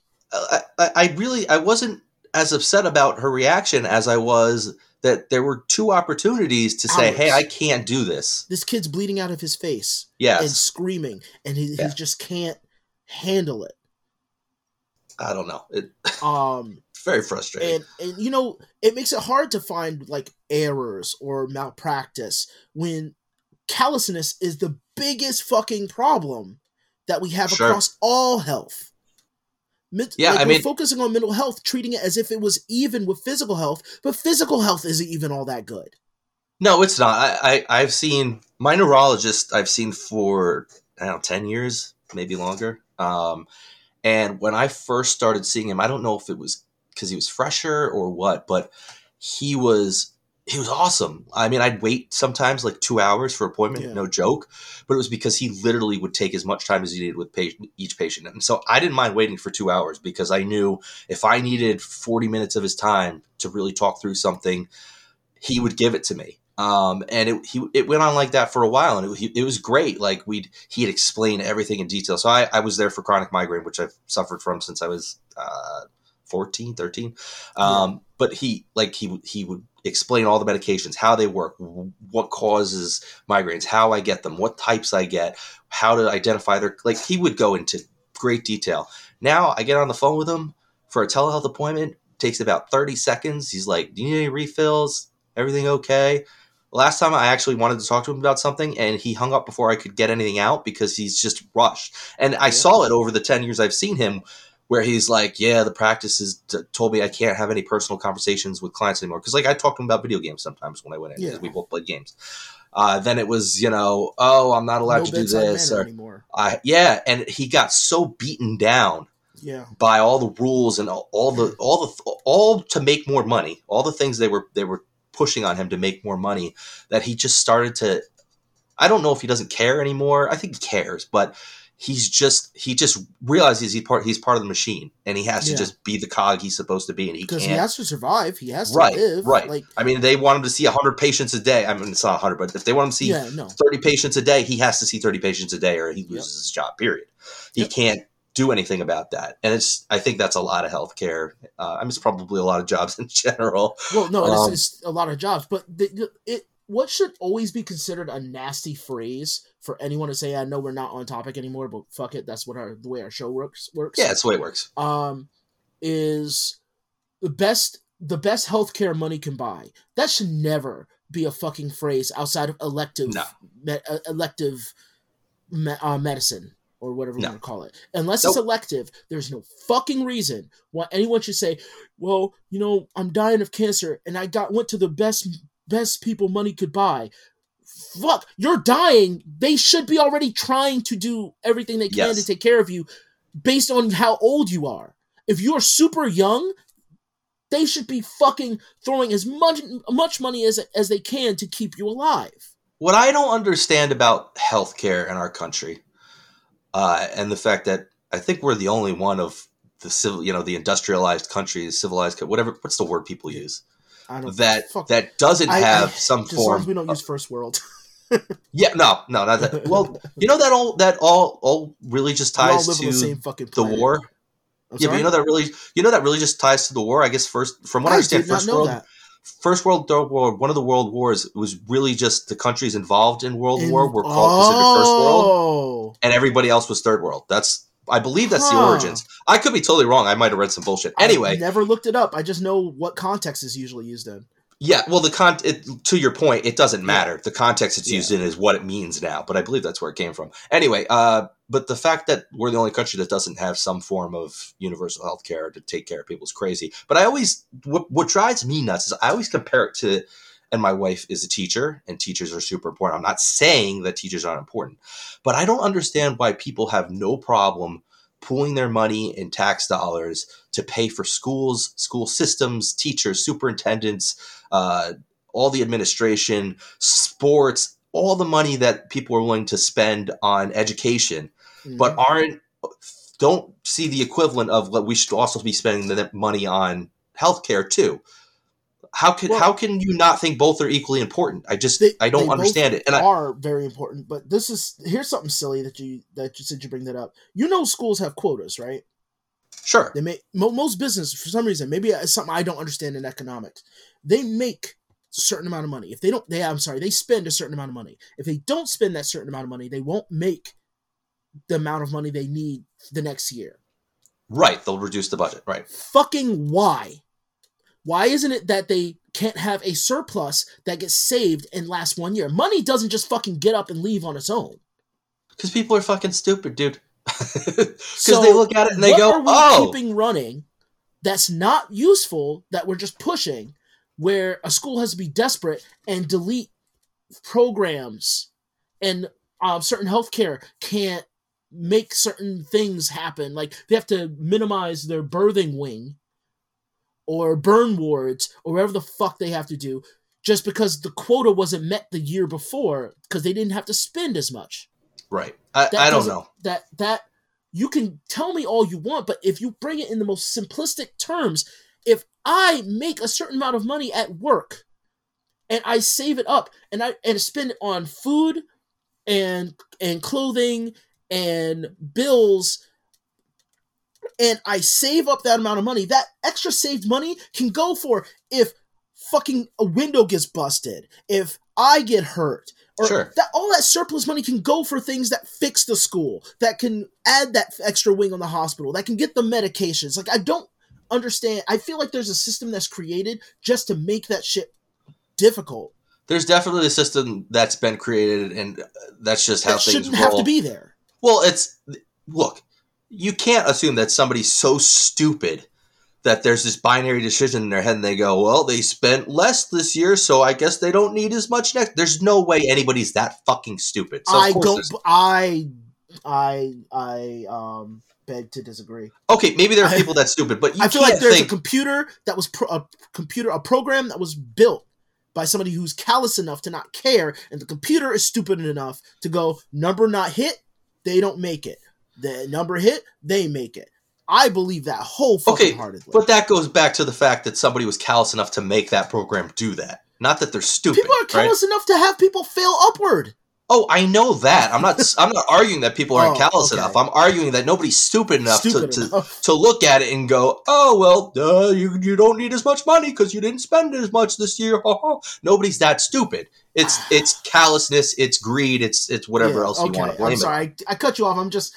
I'm on my little high horse, my, my tiny little high horse. I like when you get on your tiny high horse, but like I'm just I'm just trying to compare the two, and in that if you ask somebody about socialist medicine, you know, because yeah. that's what they're going to call it, or universal healthcare, they're going to scream, "No, it's socialism, it's socialist medicine." The people that are against it, but you could say the same thing about, well, why are you okay with putting all your tax dollars into making a school system for yeah.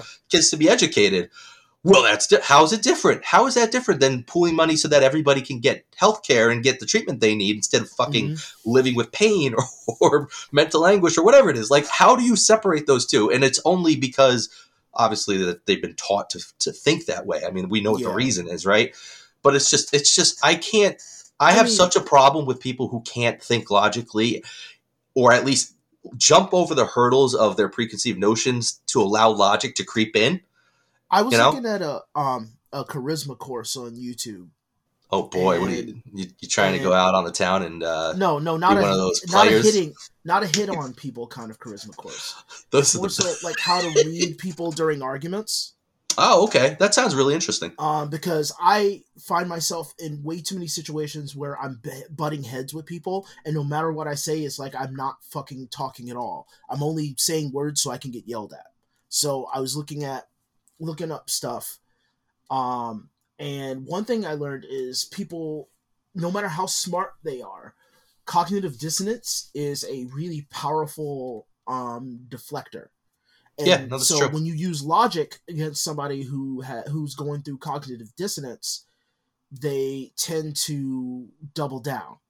So when you got systems yep. that like, well, this person's the, the person who's more logical is going, well, this person knows more about this situation than I do, so I'm going to kind of defer to whatever they believe. But the problem is the person who's really smart in that thing, if they, they still are capable of saying something stupid, but due to cognitive dissonance, they will marry themselves closer to that stupid thing than they would no matter, no matter um more than they would the thing that they trained that says the opposite. Or maybe Makes the sense, evidence right. of it is opposite.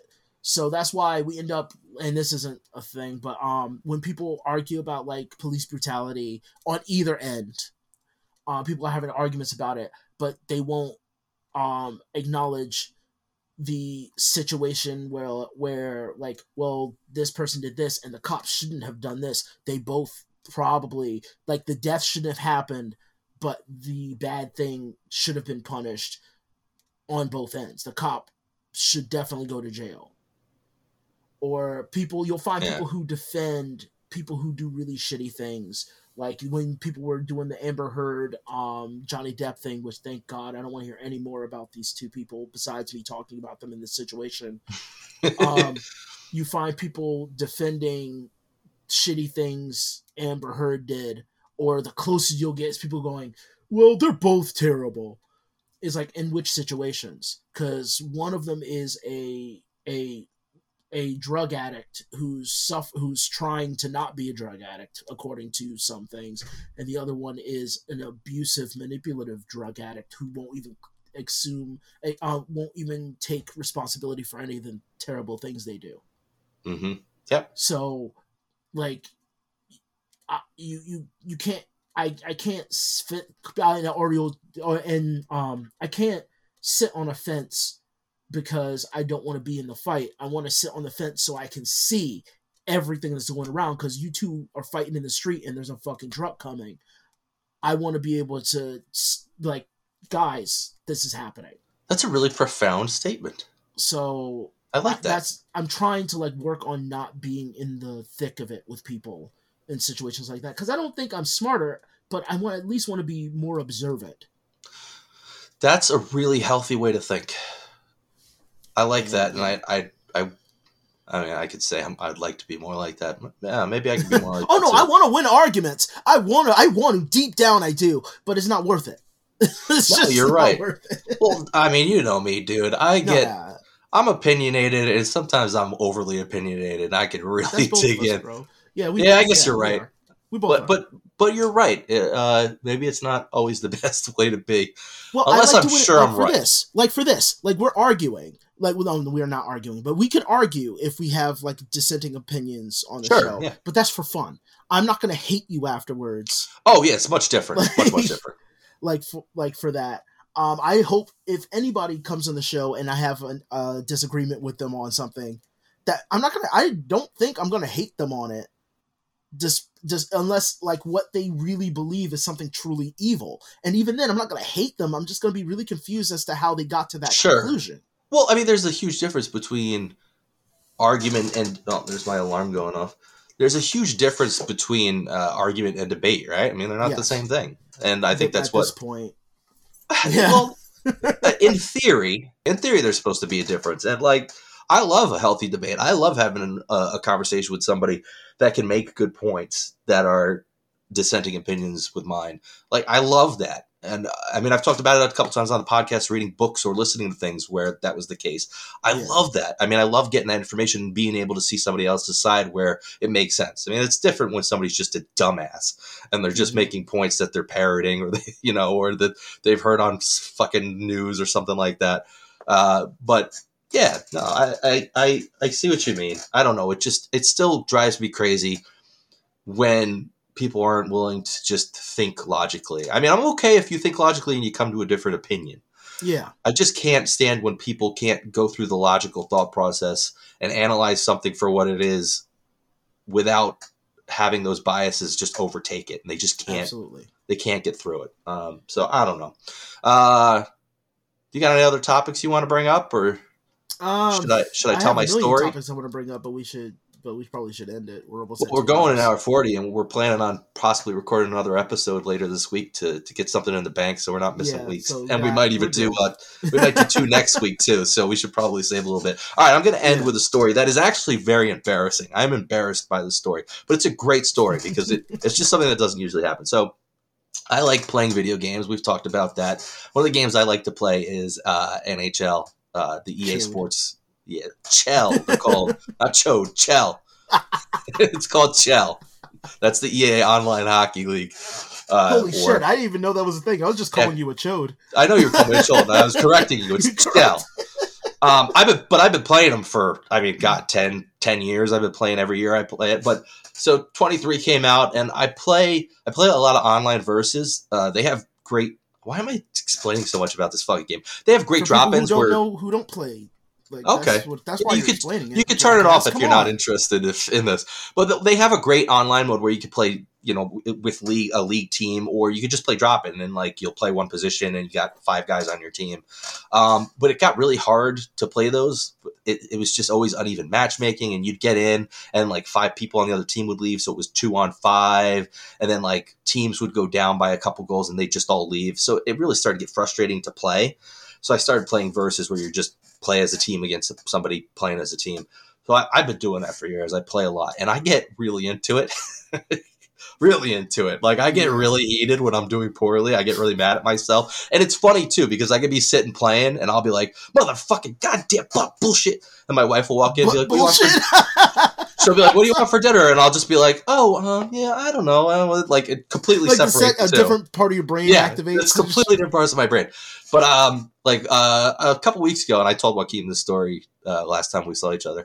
A couple weeks ago, I was playing, and uh, I had had a bad day. I had gotten into a fight with my wife, and just some other shit was going on. I was just having a really bad day, and I was playing. I was doing really crappy, and I was playing one guy, and he wasn't he wasn't really ragging on me or anything, but, you know, I think we were both chirping a little bit. People chirp in the game will be like, oh, bud, that was shitty. Or, oh, got you there, you know.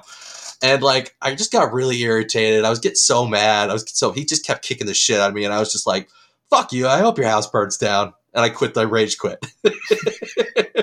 It's so embarrassing to say because it's so like it's a fucking game, juvenile right? As shit, I know, bro. So juvenile, and like I was embarrassed. I'm always embarrassed when I get mad at video games, but I was just like, whatever, fuck it, I'll turn it off. So then, like I don't know, twenty, thirty minutes later, I get a message on Instagram, and it's this dude, and he's like, "Yo, buddy, I just wanted to send you a message and say like it's kind of fucked up to say something like that to somebody on a game." Like, I don't know what the fuck your problem is, but you're a loser. Fuck you. Something like that. Like, and he had every right to send that message. And, like, I didn't, for a minute, I just was like, fuck this. I'm ignoring it. Whatever. And then, like, I waited, like, ten, fifteen minutes. I started to cool down. I was just like, he's right. I'm such a fucking asshole. Like, what's wrong with me? And I just, I sent him a message. And I was just like, dude, you're so right. I'm sorry. I had a shitty day. I took it out on you. That was really fucking ridiculous of me to do. I'm so sorry. You know, and I, I, I really, really apologize. And he didn't answer me that night. But then the next morning he sent me a message and he was just like, dude, it's totally cool. Don't worry about it. You know, we all have bad days. No problem. You know, we should play again sometime. Just totally. And we, we chatted back and forth a little bit. He's, uh, He's a dude, he's a rapper based out of Toronto, turns out. And like we chatted a bit. We're like, it was just so great. And like, I was so thankful for the fact that he accepted my apology and was just like, it's totally cool. Just this, two random strangers don't that's, know each other. And he said, he said, beautiful. He, was, he said, he was like, you know, it's, it's real. I know, I get it. It's real easy to just say something to somebody on the internet you're never going to talk to or see again. And he just totally accepted my apology. And I was just so grateful. And I'd like to think he was like grateful for the fact that I sent an apology too. It was like, wow, that's cool that he did that too. You rarely and, hear shit like that. Like, I it's know, not it, a small thing, but it's not like it's, it was, but it, no, dude, I was thinking about it for a week. I couldn't believe it. I was just in my head. I was like, that was such a cool moment that I was a, a fucking asshole to this random dude on the internet on a game. Which, I mean, come on, you hear you hear gamers. You, you if you know anything about online time. gaming. That's what you believe is going to happen. Yeah, if you go play games, you're going to get called every fucking name in the book. I mean, God forbid, I, I every slur you could think of, you're going to get called. You know, anything you could think of, you're going to hear it. But for that to come of it, for him to just call me out on my bullshit was one thing. Was like, good for him for calling me out on being an asshole yeah. on the internet. And then for us to just reconcile it and then just get to chatting and just be like, yeah, man, let's play again. I was like, oh, dude, you're going to kick my ass. I'll play you again. It was just the coolest thing. I felt so good about it. And I actually stopped playing. I was like, I'm not playing this game anymore. I stopped playing like, oh, I don't know, week, week and a half, two weeks ago now. I just stopped playing. I was like, I'm not playing this anymore. It makes me too angry. Why am I playing this game that makes me angry? I, you know, I, I, it makes me happy. I get through a game and I win. I get that little tiny dopamine hit. It's not worth it getting angry for some stupid fucking reason, you know? Um, so yeah. And you know what? I've, I've been in a better mood since I stopped playing that fucking game, but it was just so cool. It was such a neat story. And, uh, for, for two people to just connect like that after such a stupid, shitty incident where it didn't need to happen. Like none of that needed to happen. It could have just ended with me being an asshole and him thinking I'm an asshole, and that's it. And instead, we ended up chatting and forgiving each. Well, he forgave me. I didn't. He didn't do anything. Yeah. To me. Now, just imagine in another universe. Now, just imagine in another universe, somewhere out there, quantum. If you believe in quantum mechanics, there was a there was a timeline where you just ended like you responded to him. And you just said, "It's a joke, bro." That wraps it up so well. I thought you were going to say there's a universe where he comes to my house and kills me, which there also could be. But you're right. It's just a joke, bro. It's just a joke. Chill out. No, it was great, though. It felt so good. Yeah, all right, guys. That, that's the podcast. Uh, like I said, we're hoping to get some bank episodes recorded so that if we miss a week here and there, Uh, we'll have something out for you. We may we may even have some fill-ins so that if Joaquim and I can't get on, we might have somebody could fill in here and there and uh, get on with one of us so that we have more content coming out on a regular basis. Because I don't know about you, but I really enjoy doing this. And uh, the more we grow it and more people that are listening, uh, the more fun I have. And it's just something I look forward to. Absolutely. And, uh, no, it's, it's amazing. Thank you, guys. I want to keep it going. And uh, thanks for listening. Go check out the website, A T I W I H Y dot com. We got some merch up on there now if you want to buy a shirt with my big, ugly face on it. Got to check that out. I definitely want to draw a tiny high horse. I think I'm going to do that. You should do that. There's a couple. There's just a couple, a couple uh, shirts and stuff on there now, and I'm trying to. I got, I got somebody that's going to do some more designs for us. A friend of a friend that I think, I'll go and check I, it I out. still think, I still think you are a fucking great artist. You should draw some designs because I can have them digitized if you draw them. Um, So yeah, yeah we'll I'll, be putting I'll, more I'll, stuff I'll on see there. What I can do. Yeah, so if you want to, they're actually really inexpensive, uh, I think, compared to to other uh, similar merch. So check them out. You'll feel like supporting us in some small way. I mean, we're it's, still going to do this it's thing. It's appreciated that you even listen. So yeah, I, I, we're still going to do this thing. Just the fact that anybody listens makes us super super happy. But uh, that's it, everybody. Thanks for listening. Yeah, remix. Yep, that, that's a classic.